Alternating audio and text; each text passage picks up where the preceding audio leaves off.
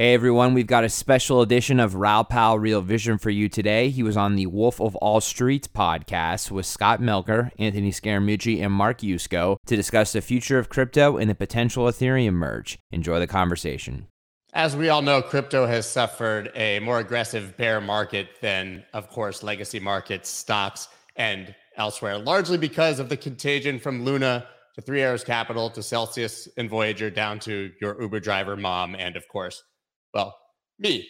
So is this contagion over or will it continue? We do have some bullish narratives coming, like the Ethereum merge that I think everyone is watching to potentially spark a new bull run. Well, I have three very intelligent guests, much smarter than myself, here to discuss these topics and obviously a lot more. You know, these conversations are very free form and usually take a life of their own. I have Raoul Pal, Anthony Scaramucci, and Mark Yusko. I think it's fair to say you guys do not want to miss this one. Let's go. Let's go.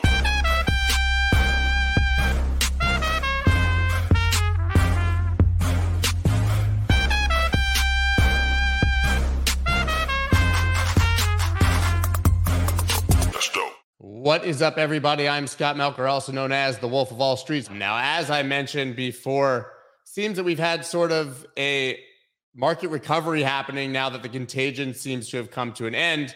But a lot of people have different opinions as to whether that is actually the case or whether there are some latent uh, stories still yet to be revealed that there could be other institutions or people that were exposed that we don't know about. Or is it over and, and are we on our way back up? As I said before, I have some amazing guests here to discuss these things. I've got Mark Yusko, Raoul Pal, and Anthony Scaramucci will be here momentarily. He's having some trouble connecting as if you have three guests, you know that one of them's not going to be able to connect, right? I mean, that's that's somewhat inevitable. I think everyone who's ever done a Zoom call. But the first topic I want to talk about, the most important, obviously, is Mark. I want to know what socks you're wearing. Ah, uh, well, all right. I'll do the sock reveal. The sock reveal. It's always something. I've got him on the chair. I got the Bitcoin. I got the Bitcoin Citadel today. So, Raoul, you and I need to step up, man. Yeah, uh, sorry. I live in the Cayman Islands, so I'm just wearing Havaianas. Yeah, yeah, literally, yeah. literally but, not uh, wearing shoes myself. Tomorrow, yeah. tomorrow I will have on the uh, the Bitcoin Bull. Uh, tomorrow is is the reaffirmation of my declaration from four weeks ago that crypto winter is over. That we are definitely in crypto spring. That doesn't mean crypto summer, but uh, yeah, things are things are looking good. Okay, so I think that's a clear indication, speaking of what I mentioned before, that you believe that sort of this contagion has washed out and largely the, you know, the the negatives from that are behind us. Look, I think the the excessive leverage, stupid leverage. Um, let's just call a spade a spade. There was stupid amount of leverage in the system. Michael Burry pointed this out February a year ago so a long time ago, Burry said, "This is all just leverage. Y'all are y'all are stupid." And uh, you know, he made a bunch of money on the first plunge from 70 down to 30. He got wrecked a little bit on the on the recovery back to 70. Uh, my guess is he made a bunch of money uh, from November to now. And so, you know, there was so much stupidity. I, I, I tell the story I shouldn't give up my brother, but you know, calls me up. They stole my Bitcoin. I'm like, what are you talking about? It's like, well, I was at, I was at BitMEX. I'm like, stop. You levered up 50 times and you got a margin call and you couldn't hit it and they seized your Bitcoin. Says, well, that's not what happened. They stole my Bitcoin. I'm like, no, you're an idiot and you lost your Bitcoin. Now, someone did point out to me that there are firms, and I won't name names, there are firms, that's their business model they lend people too much money with the promise of high returns in order to seize their Bitcoin. Like, oh shit, that that that could be the case. So anyway, I think I think most of that's been flushed out. Three arrows, 18 billion on 3 billion in capital flushed out. Uh, I think there's probably a few others. But look, we are in an accumulation cycle right now. You can see it in the charts, higher highs, higher lows. The one thing has me a little nervous, though, Scott and, and Raoul, I'd love your, your thoughts on this. You know, we had the descending triangle, horrible pattern in April, May. I tweeted about this, got a lot of grief saying, oh, you know, longer we, we talked about it at consensus. it happened like that day. yeah. Yeah. It was literally like the next day. And and people were like, oh, okay. And you know, now I feel like we're in an ascending triangle, but the 24,000 top, I don't know. It, it doesn't, that looks distributive to me. And I don't know if you've looked at that at all, Raoul. Yeah. I mean, from my perspective, is the just to go back on the broader topic, and I'll come into the charts and stuff. Is the I think the macro was the big thing that actually caught most of us by surprise. Not that the macro caught us by surprise, but the impact it has on crypto. You know, firstly, when you have negative real wages, people have less money to dollar cost average. It's still a retail investment market. And so then the other thing is central bank liquidity being withdrawn. And you know, if you look at the year-on-year chart of M2 against Bitcoin, they're basically the same thing. So it tells you that as money's coming out of the system, there's less money around. So as you and I know, Mark, from macro from all these years, is that's when you figure out who's swimming without any shorts on. Is that moment when there's no liquidity, somebody can't pay for the liquidity that they've been borrowing, right? So that's age old. It happened in crypto this time more than it did in traditional markets. Fine. So that I think was the setup. So inflation plus liquidity. So where are we now? We're in a situation where inflation has most likely peaked. From my work, I think inflation comes down very fast. So that fear narrative is gone. And that was holding back crypto. And so you take that away, and the beach ball can start rising out of the water. Then on the other side is liquidity. If we start looking at what the bond market is telling us, it's starting to tell us that the Fed are going to pivot at some point. Now, the market's still debating this massively when it is and how. I'm in the camp that it happens faster than people expect and more aggressively because I think the recession is coming harder. So, therefore, future liquidity is coming up. We're already seeing liquidity coming out of China, which has been a lead in this whole cycle. So, therefore, the macro structure looks good. And with the technicals, I had DeMark signals, everything was in that kind of June low period. So it kind of really stacked up for me. And I kind of went, you know, just putting, trying to find any penny I had to put it back into the market. I hadn't taken any out, but it was just putting fresh capital in because you want to get in at those low levels. Um, so now we're going into this area of congestion, as you say, Mark, which is whether it's the ETH kind of 2000 to 2300 level mm-hmm. or whether Bitcoin you know, the 24,000 level. And we need to clear that. Bitcoin's been sluggish, but that's okay. It doesn't have to catapult off the low. Uh, ETH's obviously got the narrative behind it. Yeah. So I look at how the market is structured, the price charts. I think there's a broader downward sloping wedge that comes in at 23,000 in yeah, 2300 in ETH. I'm mainly focused on ETH.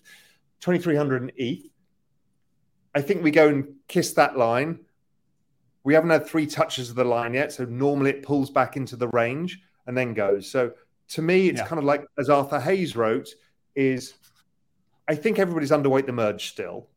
Yeah. People will get into the merge or post merge, we'll get this spike. We probably get a pullback. A lot of people will say, see, it's going back to the low. My guess is it corrects sideways, does something or back into the range for a bit, and then we explode higher. So I'm very bullish right now you know, short term, we're getting close to the oversold, overbought, but I think we've just had a correction. My guess is we go again. What's fascinating is to see the forwards markets and the futures markets is everybody's hedging ETH merge risk.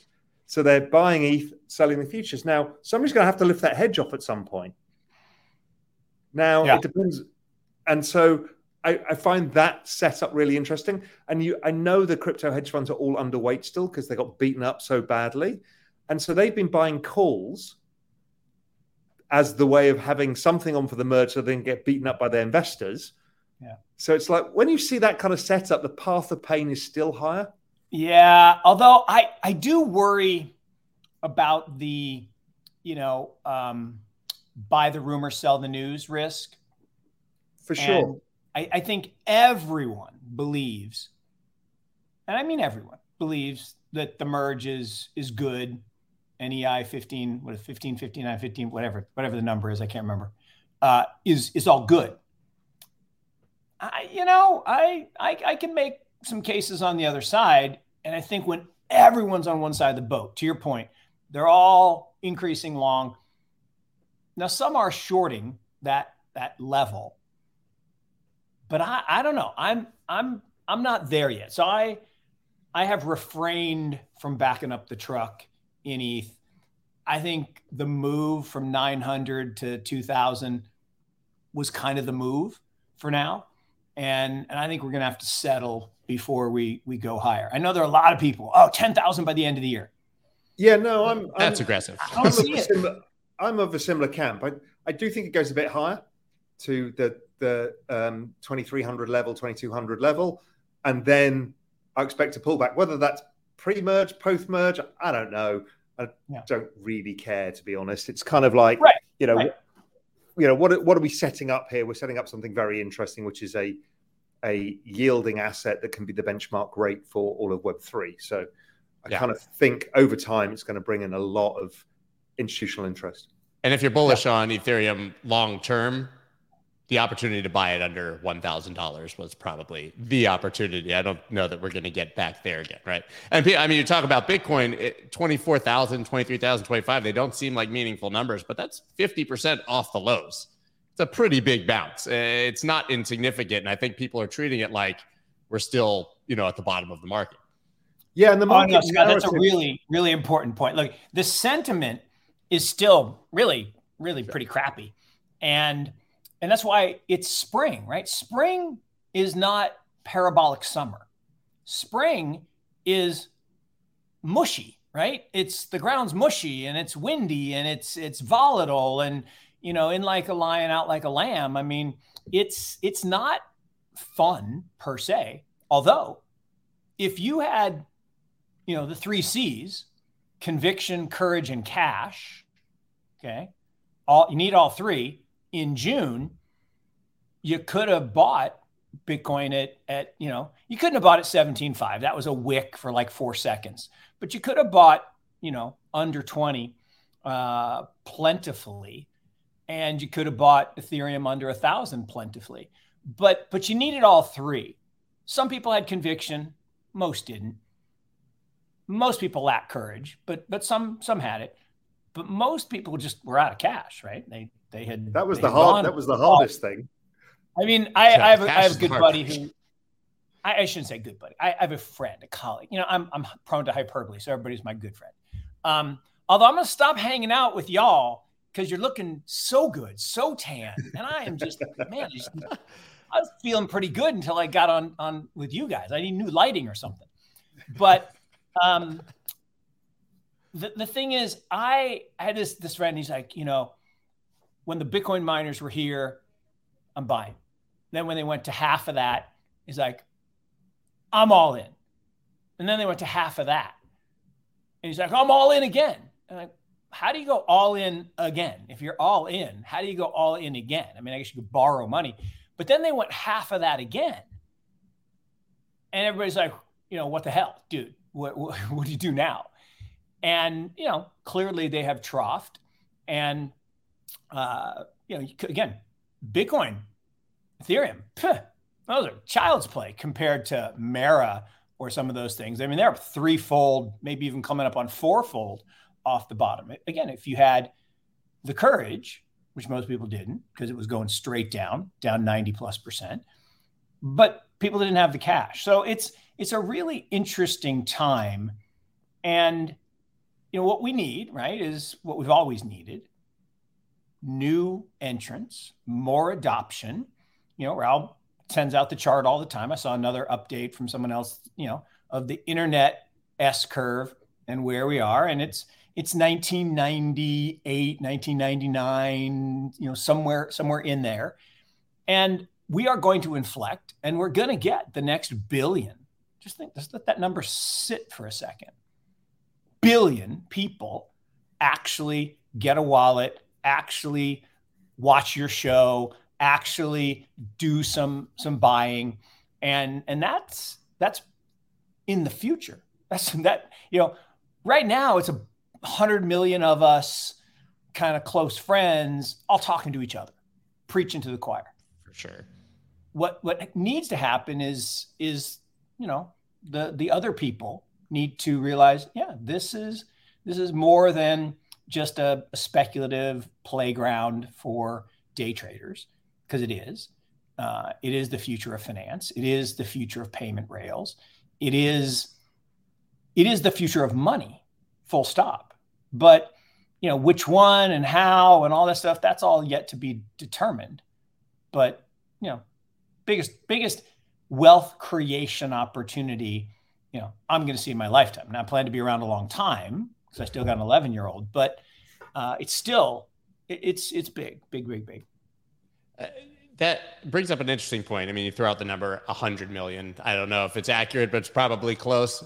I would argue that probably 95 to 98 percent of those whether they convince themselves otherwise or not, are simply here because they think a number is going to go up and they're going to make money, right? Which leaves us with a few million people with strong conviction who probably deeply believe in this asset class. And now we have, which is cyclical, but obviously just this mainstream pounding of all the scams and exploits and 3AC and all of these things in the midst of a bear market. How do we then reach those next levels of adoption and true believers, right? If you believe so, it's going to be a go ahead, Ralph. I think forget this this narrative of true believers versus investors. The big breakthrough of what crypto does is the incentive based program of you can participate in the network and make money and still believe in it, right? So it doesn't matter. You don't have to be that Bitcoin libertarian who wants to fight for total privacy and total freedom. It's not fucking relevant. It is to them, and that's their fight. That's fine, right? Everybody has a different reason. But what I'm seeing is massive corporate adoption. Uh, I don't think anybody realizes Ticketmaster have distributed 10 million NFTs. Right? All of tickets are going on to Web3. Everything. So Everything. if we want to talk about how to get to the next 100 million, it'll happen at paces we don't yet understand there are many of these Web3 projects of corporates that we don't even know about that have done million have put millions of people into this economy. And once you're in, you got the wallet. Once you're in, you start thinking, okay, what else is this? What can I do? And it comes. You see, money is money and making money is not a use case for everybody. It's a use case for people who want to invest and want to make money out of it. But the enabling of blockchain technology at scale is something we won't even notice. I mean, I've seen there's some amazing wallets like Vatom who don't even have, you don't even know what blockchain your tokens are on. It doesn't matter. Right. So you don't do this, you know, long string, all of this. You drag and drop. And it can be Solana, it could be ETH, it could be anything and it works. It's like, and then it won't become that because then I go to a concert, I get a ticket, my ticket goes into my wallet, that becomes a memento. It may give me unlock to other access, something else. So there's so much coming. So the the billion, the next billion people are not going to be buying Bitcoin. It just has to be, it has to be invisible, as we're all talked about. I mean, my first computer, right, which was a CP/M based computer, way better than DOS. DOS and Windows suck in comparison. But the guy was stupid. He wouldn't sign the NDA with IBM, and IBM's like, "Hey, we're IBM. We we don't do NDAs." So they they went with DOS. But I actually had to write little lines to format my papers in college. Right? I had to code. No one's going to do that. Okay, so it had to be invisible. You had to be able to point and click and drag and drop and all things. And I don't want to know how this works. I don't want to know how I talk into a metal and glass box and my voice comes out in real time to my wife's ear or how we're doing this, right? In high definition. I mean, Scott, you look so good. It's like it's like you're in Thank 3D. You. I mean, you. your camera is just unbelievable. How is that happening in real time? I don't care. It's invisible to me. And so the web browser made the internet available to everybody. Marc Andreessen is a genius. That's why he's got more money than God. Amazing. Okay. Then this made ubiquity, right? It made us always connected. And what's funny is when this got released in 2007, Apple stock went down 40% in two weeks. because people were like, people will never pay $500 for a cell phone. Yeah, they'll pay 1,500 for a supercomputer that you hold in your hand. But now it's the wallet. And and I don't know which one. So I'm investing in as many as I can. And I don't really want to carry another device. Like I love Ledger. You know, they have 15% of all crypto uh, on their devices, but I don't want to carry a Nano S or whatever with me. I want here. And but iOS has risked it. I don't I've just learned this the other day. There's this thing called an enclave that iOS could open up and you could actually make it secure so you could hold digital assets without risk of crossing the air gap or something. Again, technology that I don't really understand, but iOS doesn't want to do it. Samsung has. That's why you still have wallets there. Or someone's going to go the other way. They're going to start with the wallet and they're going to make all the phone functionality on top of that. I think that's actually the winner. And maybe the Solana phone is the thing. I don't know. But we've invested in a bunch of other wallets because the wallet, and we probably won't even call it a phone, we'll call it a wallet. And it'll look like this and it'll do all the things that we do, except talk. We don't talk on these, right? We actually text and, and ignore each other. But that's coming. And when it's invisible, when I don't care what blockchain, when I don't care what my seed phrase is, when I don't care where my keys are, when it's just invisible, that's when gazillions of people, and that's why people fought so hard against Libra slash Diem and the Facebook project. And that's why David Marcus had to go do his other thing because they had the gateway. They had 3 billion people they could have airdropped and done it the right way. Like the biggest problem right now with crypto is it looks like the traditional world. All the wealth and the ownership is a small number of people. That needs to change. It needs to be pushed down. And that's why the thing that I get so pissed off about is all these people cheering for Celsius going bankrupt and BlockFi going under and getting bought by FTX. Are you fucking out of your minds? Okay. Not your keys, not your coins. Idiocy. We want digital assets to be used as collateral. We want them to be borrowed against. We want them to create the foundations of a new financial system. If you want to put it on a hard drive and bury it in your damn backyard, you got that. It's called gold. And gold is better because it doesn't get corrupted by water and all that other stuff that'll gum up. Anyone have a floppy disk that has stuff on it that you can't stuff into your Mac because it doesn't work? That could happen with all the stuff stored on these little storage devices. Okay.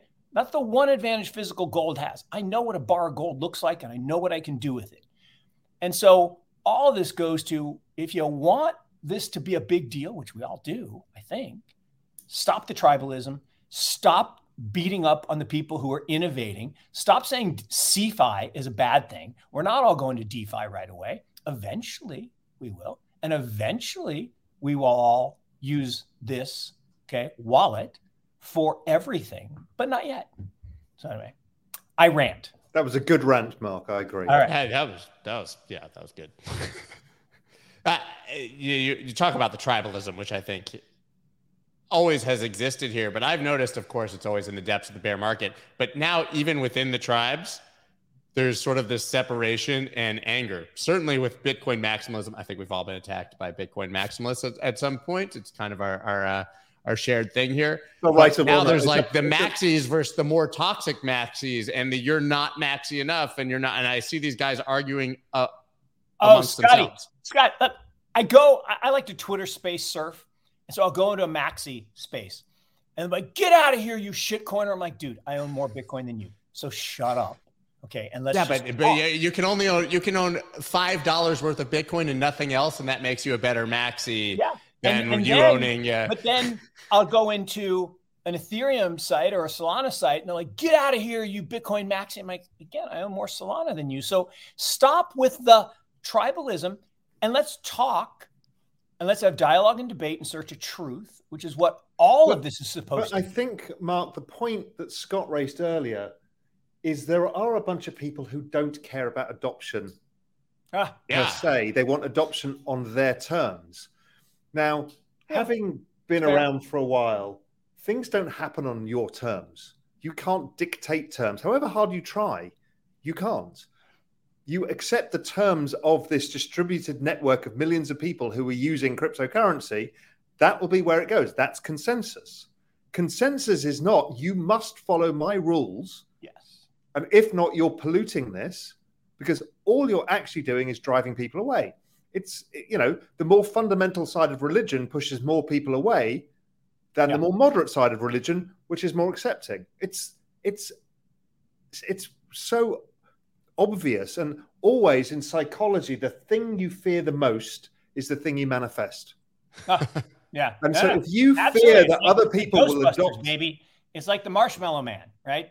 Just don't let it enter your mind because that, that that's coming. But it's true. So if you fear that other parts of Web3 could overtake Bitcoin and then you start fighting it, saying you can't do that, you you will only You're cause it to contributing. happen. Uh, uh, of course, and and what I find so interesting, we, we could have a world where Bitcoin becomes the global reserve currency, sure, but that doesn't mean that I need to try to live in it now, right? Or and, and that's every- the problem. They're acting every- like it's already happened. They're act, they, they they act like it's already happened, and we should all have adapted. And that everyone on the planet should be self custodying because the dollar's dead. It's just not. It's not. And also, money is not the only thing that Web3 solves here. There's a gazillion things of which the Bitcoin blockchain in its current state does not solve. Yeah. And that's okay. These Yeah. are different things. and and the point there, and and I unfortunately do have to run, guys. Um, I'm gonna bring Anthony but- on but- right but in a minute. Yep. it's possible that we have a one a single chain world. Possible, right? It's possible. The Bitcoin's the base, Lightning sits on top, and layer threes, layer fours. Possible. It does not exist yet. Full stop. People are working on it. Maybe it happens. There's also a chance we have a multi-chain world. I don't know how many chains. Probably not gazillions. You know, we remember we had 80, 80 internet protocols 35, 40 years ago. Today we have five that matter. Okay. So we will find that path. And it is the 64 trillion plus dollar question, but it doesn't have to happen now. It hasn't happened now.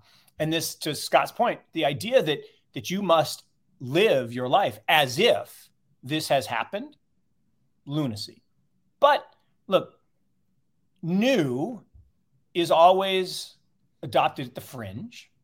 I would say I, I've made my living hanging out with the bad guys at the fringe, and and then it moves its way into the center. And you know, you want to get elected, go out to the the extremes of whatever side. If you want to govern, move to the middle.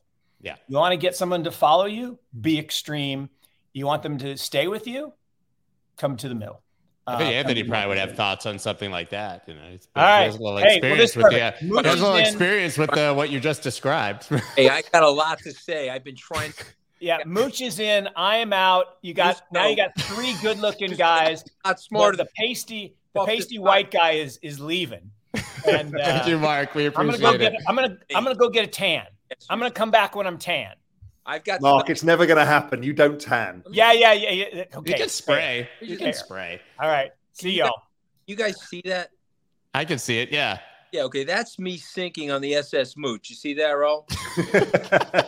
now, I had that much Bitcoin. Okay, but that that was the New York Post at the low. Bitcoin's up forty percent from there. I'm hoping and praying they write another article, okay, another mean-spirited article, so that we can get Bitcoin up through thirty thousand again. But my point is, if, I- if you're going to do this for a living, you have to be prepared for this level of volatility. you I mean, I've been storing on my Twitter feed in my bookmarks all of these traditional media. It's a scam, it's a Ponzi, all of that stuff, because it's just fascinating to see those kind of articles coming out.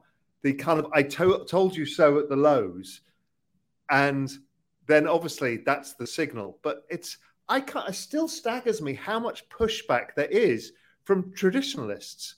It's like, But Hey. yet, yet the biggest asset manager in the world has teamed up with Aladdin and has said that they now are going to have a private trust.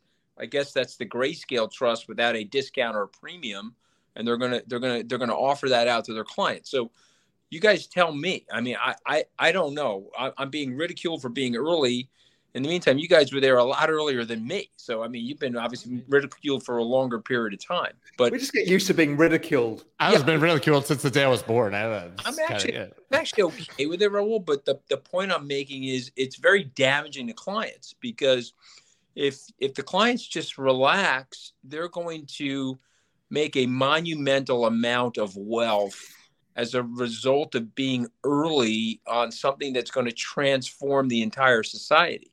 But all we have to do is just get people to relax. You know, but presumably really your client, hard, ahead, particularly the institutional style clients and the RIAs and the people you deal with and I deal with on the asset management side, is they're always looking over their shoulder because somebody's always saying you're being an idiot. Because financial markets are all a history of all of us being an idiot and making wrong decisions, and they're so they are scared of it. They're, they're really scared of it. It's very hard to get them to have enough conviction, but when they do, they stick around. But they, you know, you can see it. They they get very wavery. But I, I explain to people all the time: is like we've already said it's a hundred vol asset class.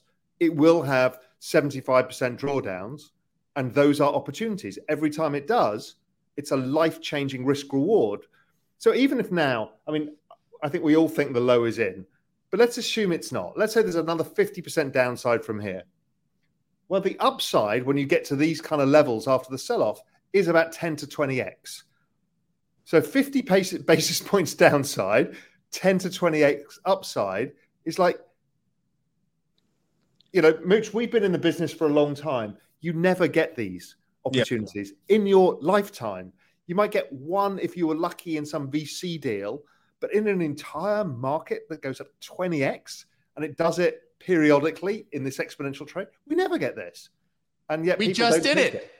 We just did it. Like uh, that's what I don't understand is, of course, the media comes in and the pundits and everybody starts criticizing it's a scam. March 2020, everything collapsed. Bitcoin went under 4,000 and went up 17x while the stock market did a 2x. You don't. You're not. This isn't even conjecture. You can literally say this happened two years ago. Yeah, and it's still up 5x from that period. Yeah. Yeah. Well, I mean, so look, I, I, I, I don't know. I'm, I'm, I'm not. I, you know, this is you guys are a lot cheaper than my therapist, so I appreciate you into the. I was literally tapping on the podcast for like a half hour trying to get in, but my my point is I'm going to stay the course. I'm going to continue to educate clients. I'm going to continue to explain to people that if you can delayer a society and you can take out middlemen of society and we can go peer to peer with our transactions and we can create a currency or a ledger let's just call that's what a currency should be that's not corruptible by policymakers or politicians if we can do that then market forces being what they are will gravitate to that because it'll be cheaper and it'll be more stable than the system that we're currently running. So, so again, maybe it won't fully adopt, guys, and maybe it becomes a store of value. But if it does fully adopt, like some of these guys think, I mean, this is a monumental time to be involved with this stuff. And did you feel beaten up over the summer from clients and media and all of that? How did you how did you deal with the psychological part of having to deal with the the crypto winter? It's a lot easier than working for Donald Trump. I mean, I got fi- I got fired from the White House five years ago. They shot me out of a cannon and rolled me into Pennsylvania Avenue. Right. Then they skinned me alive and then salted me with margarita salt. So very well prepared for this. You know what I mean? I'm not on. I'm not on every late night comedy show. I'm not being impersonated on Saturday Night Live because my Bitcoin exposure is down. You know what I mean? So I am built for this shit. You know, are you allowed to say shit on your podcast? Yeah, yeah, shit, shit, yeah. shit. So I am built for this. I have no problem with it. But yes, I'm getting lit up by the media. I'm getting lit up by clients. I've got, you know, I'm probably, I, I can't mention the name of the wirehouse, but I have, I have one wirehouse that put a sell on my fund in April of 2020. The fund went up 61%. They then put a buy on the fund. Now, because of my Bitcoin exposure, they put a sell on the fund. And of course, the moment they put the sell on the fund, the fund is up 20% from the moment they put the sell on the fund. Guys, what are you doing? This is a long term fund that has liquidity characteristics that are geared towards long term investors. what are you doing? I mean, you know, I'm I mean, so I'm sitting here. I have to get on the phone with the investors and calm down the investors because we've got imbeciles in these wirehouses, not mentioning the name of the imbecilic wirehouse, but that are doing this. What are you guys doing? Okay, I mean that's not the way you invest. I thought you guys were all disciples of Warren Buffett. You're supposed to buy the shit and sit on it. You know, and, and, and Raoul, you know this. Scott probably knows this. The best performing accounts at Charles Schwab are the dead people. I know. people. Okay, because they're dead. They're not looking at the account. And you know, when you're dead, you don't have that much emotion, I don't think, when you're looking at your statement. Okay. no. Yeah. So then why are people viewing this asset class differently when everybody knows that the simple approach to making money over time is to just simply buy something and wait? Because right? they're so, not used to volatility of this scale, right? Right. But, but volatility gives the reward, right? Right. So because it's a 70 vol asset, gives these 20, 50, 100 X's, depending what time period you're looking at. And people just are not set up for that because they are mean reversionists. They think the world is cyclical and everything reverts back to where it was. So therefore, every boom has a bust and every bust brings it back to where it started. But that's not what happens here. It's in an exponential trend. So every bust is significantly higher. I mean, Bitcoin 4,000, Bitcoin 20,000. Okay. And that's low to low. I mean, that's extraordinary. But people don't see that. They're not used to it. They don't know how to deal with it. So people are having to learn. I mean, all of us did. I mean, I, I yeah, was shit at doing course. this because I never realized how, in an exponential trend, buying and holding and adding into the big sell offs is better. I went back and looked at all the times I traded Bitcoin from 2013 when I first got in at 200. I rode it up to, it went up to, it went up to 2000, uh, to 1000. So it went up 5x in two months, went all the way back down 85%. I just held it because I, I wanted to treat it like an option. I wanted to see, and I had a 10 year view. And so, and I said, listen, it's probably going to 100,000, worst case, a million, best case over the next 10 to 20 years. So I held it, it went back 85%. It rallied all the way back up, and I got out during the Forking Wars uh, in 2018, 17. And I've made 10 times my money and thought I was a genius. It went up another 10x and then came back down again. So it was fine. I went back and then I rebought in 2020 in that sell off. I went back and did the maths on my much smaller position that I started with versus the much bigger when I really went in, you know, irresponsibly long in 2020. If I'd have just held my original stake, I'd have made five times as much money by not. And I traded it well. I made money every time. And if I'd have just held it, I'd have made 5x. If I'd have just doubled just keep adding my original stake every time it sold off in the big cycles and got down to that five year moving average, I'd have made 25x. I'm like, Raoul, you're a fucking idiot. Just tale as old as time. It's like Beauty and the Beast, right? I mean, that, that, that I mean, you've just described every basically attempt at trading versus investing for 99% yeah, of people. Not bad at trading. I, no, you I actually made it. good trades. You made money. I mean, you you you were successful trading that and I still it was suboptimal, and that's that's the point here. We have to learn a different skill set, and the skill set is own it and buy into the sell-offs, and that's what tech investors managed to figure out a long time. ago. Silicon Valley figured this out much before us macro bozos did. Well, I I will say this that I and I watched this happen in the year 2000 in March of 2000 when the Nasdaq cracked and the tech bubble evaporated or was punctured uh, I have a generation of my friends, okay, contemporaries of mine that said they swore off technology, they swore off Amazon, swore off Google. I'll never touch any of that again. And yet they missed a generation, 22 years of the best asset class in American history. So I think we're there again, you know, and I, I, I don't want a generation of investors who have been burnt by Bitcoin going from 69 to 20 or 17,000 or the Celsius situation or Voyager or the Terra Luna situation to then swear off the entire asset class. You know, Raoul, it would be like long-term capital management collapsed in 1998 and now we're done with structured credit and fixed income and distressed debt. You can't you can't do that, you know? And so So I guess the real question is the rise in application. You know, while we're while we're talking about the markets and we're talking about how to handle the emotional volatility of your portfolio going up and down, I'm watching exponential growth in applications. Um, whether it's the Ethereum merge, the Lightning Network, uh, the use of the Lightning Network on the Bitcoin platform, uh, all going up exponentially. So even though the volatility has pushed prices down, usability is going through the roof right now. And that's usually a very good fundamental sign. Yeah, totally agree. Yeah, rather, I mean, you were touching on that sort of conceptually earlier. It still feels like we're at the Commodore 64 level of personal computing when you look at the UX and UI and how difficult it is to use all of these things, which is a yeah, good thing. And that's, that's always the best time to invest, right? Yeah, it's a good thing. If you can make the case for the big picture future and most people can't see it, that is the single best opportunity you will ever be given.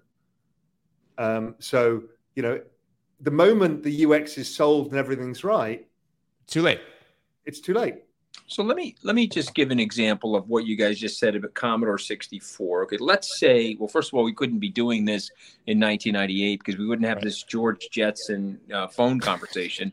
But let let's say it's 1998. I've got my corded mouse and my fat box computer, and I'm dialing up on my modem, and you can hear the whirring and burring of my modem. And now it's taking 35 seconds for my landing page uh, to arrive on my screen. And of course, it's AOL, and it says, You've got mail. And there I am, and I'm going to buy a book from the internet bookseller known as Amazon. Right now, Raoul comes to me from the future, from 2022, looking very svelte, Raoul, by the way. You're coming in from 2022, and you're standing next to me, and you're like, Hey, Mooch, you know what's going to happen here?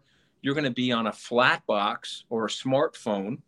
Amazon's going to become this colossal enterprise. And oh, by the way, it's taking you 35 seconds to land a page on the internet.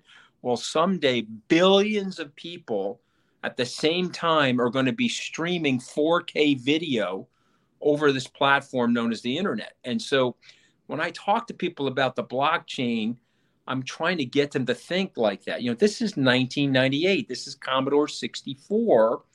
And if you can just envision what will happen as these pipes expand and the applications expand and the traditional finance people have no choice but to embrace it okay it's going to be unbelievably transformative and then oh, oh by the way there will be a demand shock for assets like bitcoin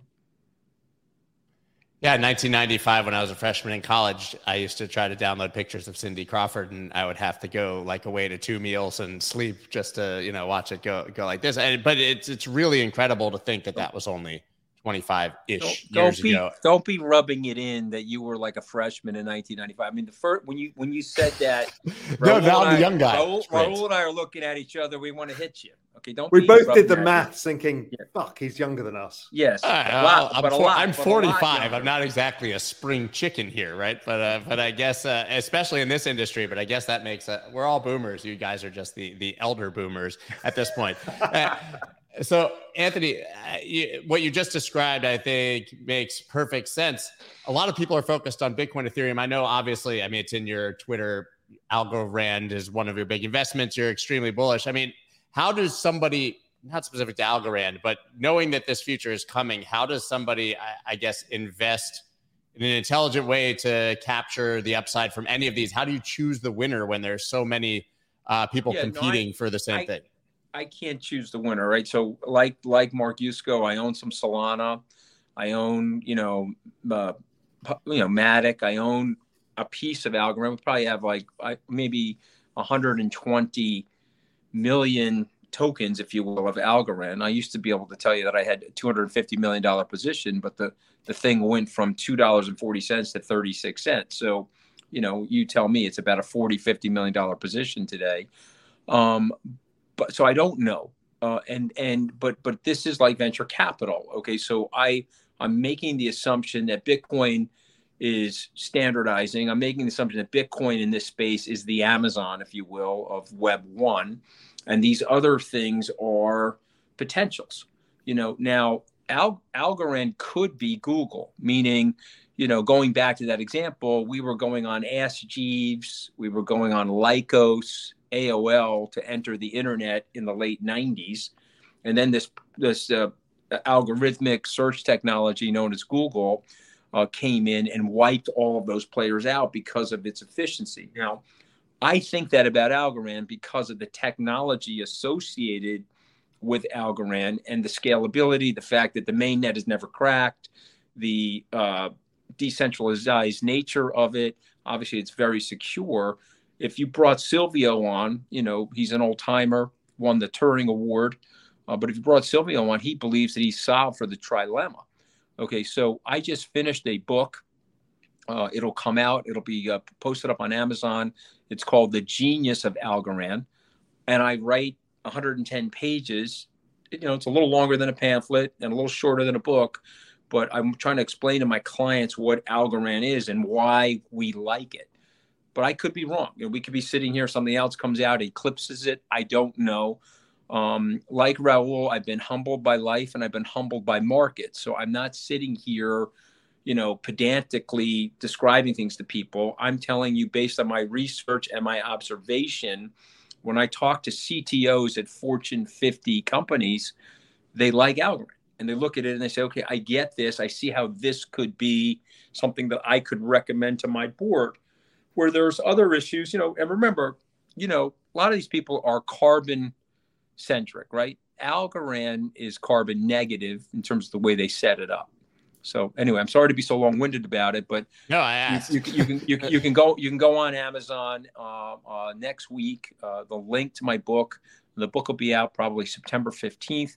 It's called The Genius of Algorand, and it just explains what Silvio did, and and the technology that he put in place, and also why despite the you know the TVL going up and a lot of transaction, a lot of volume going up, the thing has never crashed. Okay, because of the the way that he set up the protocols. And Raoul, I mean, just in general, is there? It feels like you could choose wrong and miss the boat on this entire thing, right?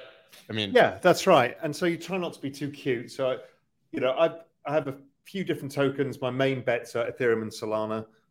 But like Mooch, I have no idea whether Solana is going to be something or not. I think it probably is because the network adoption seems to be as high as anything else, but the world can change fast. So, you know, outside of that, I have a basket of equally weighted stuff because I assume I'm an idiot and don't know how to choose the right things. So I've got that. And then that's why I set up a fund of hedge funds because I'd rather give my money to a bunch of people whose job is to go and find what is the next 100x or 1000x um, than try and do it myself because it's complicated. So, um, so yeah, I started an asset management company to do that, and the rest is a couple of concentrated bets, and then just a small basket of stuff. Just to keep my eye on it all, see what's moving, see how it works. And, and what is the five years, uh, the grandest vision? If all of this works out, we come out of this bear market, we start to see, and five years is too short. Ten years, we'll say. Uh, what does this all look like? right? I mean, you. I, I think we have no idea, so we can just invent things and make it sound cool. We have just no idea. What I do know is if I just extrapolate the network adoption effects, the number of users, and where that number of users is going, and assume it gets to somewhere between four and five billion in the next 10 years or so, uh, which would be central bank digital currencies enabling it, all ticketing, a whole bunch of stuff going that way. Well, the market cap of the space goes from whatever it is today, a trillion dollars, to $200 trillion. Okay. If you've, I mean, we kind of throw out these numbers. People don't realize the world has never seen an accumulation of wealth like that in history. I mean, this would be the shortest period of time of the largest accumulation of wealth ever seen. So even if I'm wrong, I'm let's say I'm a total moron and I'm wrong by 90%. Well, 20 trillion, 1 trillion, I'll still take that bet because it's still the best bet in the world. And that's by me being wrong by 90%. See, see, I, first of all, I think Raoul's going to be right, and I'm hugging him for saying it. Um, I'm just saying if it's 10x, Raoul, if it's 10x, if it goes from a trillion to 20 trillion dollars, this will be one of the greatest investments that have ever been made by anybody. Okay, this is the this is the telephone. This is Rockefeller discovering that he can lock up all the oil for hundred years in North America. Okay, and so to me, I I want to be a part of it. You know, now somehow you're a hypester, you're this, you're that, you think, okay, whatever, say whatever you want. I'm going to be there, and you know, unless you know the good Lord takes me out or something like that. But if I'm alive and it's ten years from now, uh, eventually Raoul's going to invite me to his palatial estate. Okay, I won't disclose where it is, but he's going to invite me down there. it's going to be a private island. Yeah, yeah yes, of course. And I'm, I'm going to have a I'm going to have a big, large ice cube with some rum that he's curated. I'm going to sit there with him 10 years from now and say, You remember that podcast we did with Melker 10 years ago? You know, why the hell weren't people listening? Okay. Okay. But I am looking for the invite. You see, you see how pushy I am? Scott. You see, I'm, I'm you know, you've got an open I, invite. I, have never seen somebody to Raoul's yeah. house. I would say I don't know a hundred times, but you know, he never just, says. Just get a plane and come down here. Uh, I've right. definitely never right. seen somebody push ten years in advance. Even Sean from Algorand is back here in. He's back in came in in October, so you yes. come and see me and Sean, and we can go for dinner. Yes, I mean, that, that's, that's planting. You're planting and, some serious seeds 10 years in advance for an invite to no, someone's we're, house. We're talking about October. I know, I know. Yeah. But the, the long term one was a, a 10 year invitation. Oh, yeah. Just yeah. Uh, you mark it down on your calendar exactly. for now. But so everybody, even I think a lot of the skeptics and critics, we don't really see the crypto to zero arguments anymore from anyone rational, right? So I think right. even the people who are skeptical and are critical believe it'll go up again when markets do, right? The argument now is like it's uh, correlated to legacy markets, but everyone believes those will go back up, right? So, what's really even the worst case scenario here at this point? Regulation's not going to stop it. It might stop it in the United States, but what is our worst case scenario? Never say that question. These are things we hold in our minds and never publicly admit because when you publicly admit them, we manifest them. Okay, so uh, manifest the second worst case. scenario. Um, yeah, I mean, I, I don't know. I don't see any gigantic risk. I don't think regulation is a risk because people are voters and you're bringing a lot of voters online into this. So I think that's a battleground. So I don't see the big existential risk. You know, we've just had a de risking from leverage. Was that an existential risk? No, it's standard stuff the markets have done you know, many times, like long term capital. I've lived through all these all. It's just regular stuff. I don't see I don't see an issue. Well, I mean, listen, I mean, obviously, you know, we we prepare ourselves for the worst things that can happen, but just remember, if you've got 73 million Americans own cryptocurrency at this point, um, you have this now decentralized lobbying organization. So these these politicians are marketers, and these elections are marketing competitions. So if I'm running for office, I turn to my political consultant and say, hey, what's my position on Bitcoin? Because most of these people don't give a shit. They're politically expedient. And the political consultant says, well, you better be for it because your opponent's going to be for it. And you can't be standing at the podium and saying, well, he's for it. There's 73 million people that are behind him, and I'm not for it. You see, and that's what's happening. And that's why these bipartisan bills are starting to come together. And that's why guys like Gary Gensler have said, oh, you know, Bitcoin's a commodity. These other ones are securities, but Bitcoin and Ethereum are commodities. They're starting to yield ground because they don't have a choice. And remember, nobody wanted Uber. No politician, no mayor, no uh, community organizer, no bureaucrat. Nobody wanted Uber. But you know who wanted Uber? The people. The people wanted Uber. And so they got it. And and that's what's happening with the cryptocurrency space. You know, Elizabeth Warren, who I think is the stupidest, smartest person that I've ever come in contact with. in my best description. I mean, I mean, that's what she is. She's the stupidest, smartest person, right? She's a professor from Harvard and all this other stuff, but she is for the underbanked, and she hates the big banks but she hates Bitcoin. I know. I don't get it. I don't it's, understand. It's so okay, there, there's progressive no, should be. But but then but Raoul, yeah. let me tell you why. Mike Novogratz made a billion dollars off it, and she doesn't like rich people making money, and so that upsets her. Even though Amazon has lowered costs to poor people. Walmart has lowered costs to poor people. The people that created these businesses are not supposed to make any money according to Elizabeth Warren. Okay, this is the absolute insanity and the stupidity of this type of thinking. Okay, we should be creating an aspirational society with uncapped outcomes. Of course, we need better And platforms of equal opportunity. well, yeah. But we need to. We need. Um, but anyway, so the point I'm making is so Bitcoin helps the unbanked. The president of El Salvador believes that his people will save four hundred million dollars when an expat from the United States sends money back to their mom or dad. They have usually they're unbanked. They walk into Western Union with cash. Western Union takes seven to ten percent of their money. If you send a thousand dollars to mom, Western Union gets a hundred. Mom gets nine hundred. And that- Actually, the people who rob mom outside the uh, Western Union get 900. I think well, historically, right, right. Well, well, you get you get the point that I'm making. But Yeah. a wallet to wallet transfer, according to the president of El Salvador, will save them four hundred million dollars a year. So when you're talking about monumental cost savings, and you're talking about monumental synergies and economic efficiencies, right? Uh, uh, one of my old friends, Bill Miller, who says, "Okay, my my approach is I own Bitcoin and Amazon. That's my billion dollar, multiple billion dollar portfolio.